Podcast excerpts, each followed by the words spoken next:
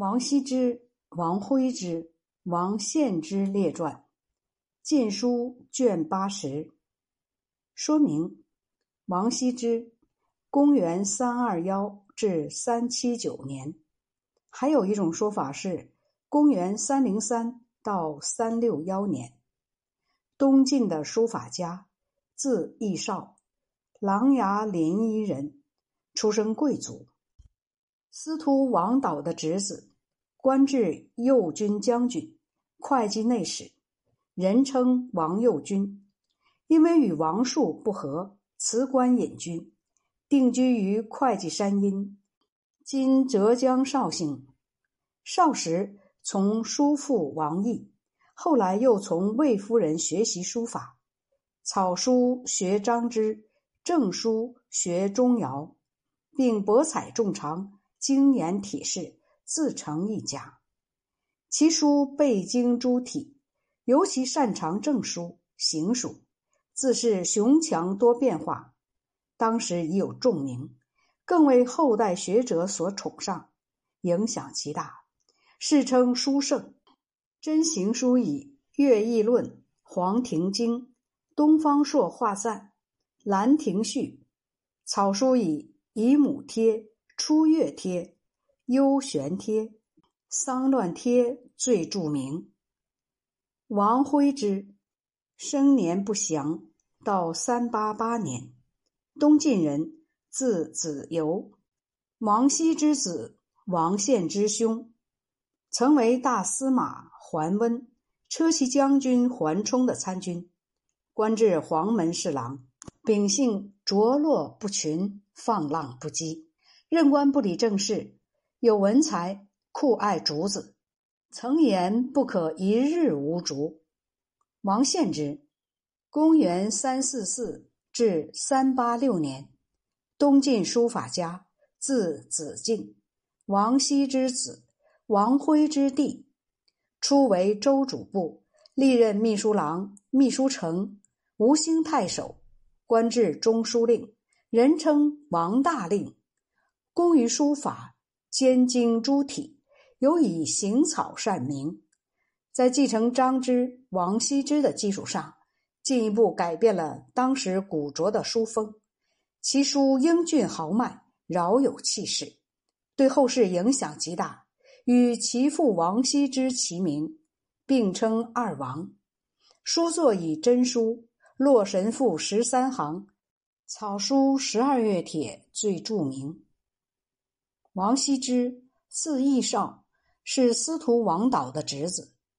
祖父王政，官至尚书郎；父亲王旷，官至淮南太守。晋元帝过江南渡，就是王旷首先创意的。羲之年幼时语言迟钝，别人也不认为他有什么特别。十三岁时，曾去拜见周乙，周乙仔细端详后。很感惊疑，当时的饮食风气很看重烤牛心。周以宴客，别人尚未尝，就先切给羲之吃。从此，羲之开始知名。成年以后，富于才辩，以刚直著称，尤其善于楷书，为古今之冠。评论者称其笔势飘若浮云，矫若游龙。深受唐伯王敦、王导的器重。当时陈留人阮玉很知名，担任着王敦的属官主簿。王敦曾对羲之说：“你是我家的好后代，应该不次于阮主簿。”阮玉也认为羲之与王成、王悦为王氏三少。当时太尉吃见派门生找王导求选女婿。王导就让门生到东乡下遍观他的子侄。门生回去对赤剑说：“王氏各位子侄都很好。”他们听到来人是选女婿的，个个神态矜持，只有一个人在东床上敞着怀吃饭，好像没有听到一般。持剑说道：“此人正是家婿呀。”一打听。才知道就是羲之，于是就将女儿嫁给他为妻。出任官为秘书郎，又被征西将军宇亮聘为参军，累迁为长史。宇亮临终还上书称赞羲之清贵有见识，又升迁宁远将军、江州刺史。羲之少年时就有很高的声誉，朝廷公卿都喜爱他的才干，屡次征召他为侍中、吏部尚书，都未就职。再授护军将军号，又拖延时间不受。扬州刺史殷浩一向很器重他，劝他应命授官，并写信给他说：“众人都认为。”从足下的进退就可以看到正式的兴衰，像我们这些人也是这样认为的。至于说足下的进退恰与兴衰相对应，那怎么能让一代的存亡来服从自己的心意呢？希望您能够慢慢体察众人的心情。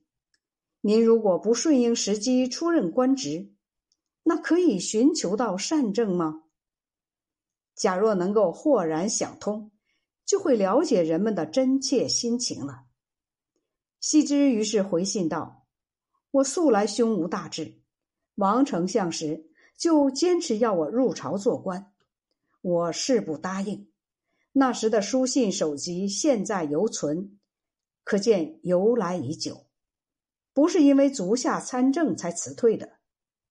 自从儿子娶妻，女儿出嫁。”我便怀有同上子平一样的志趣，这已经多次向亲近的人谈过，已经不是一两天的事了。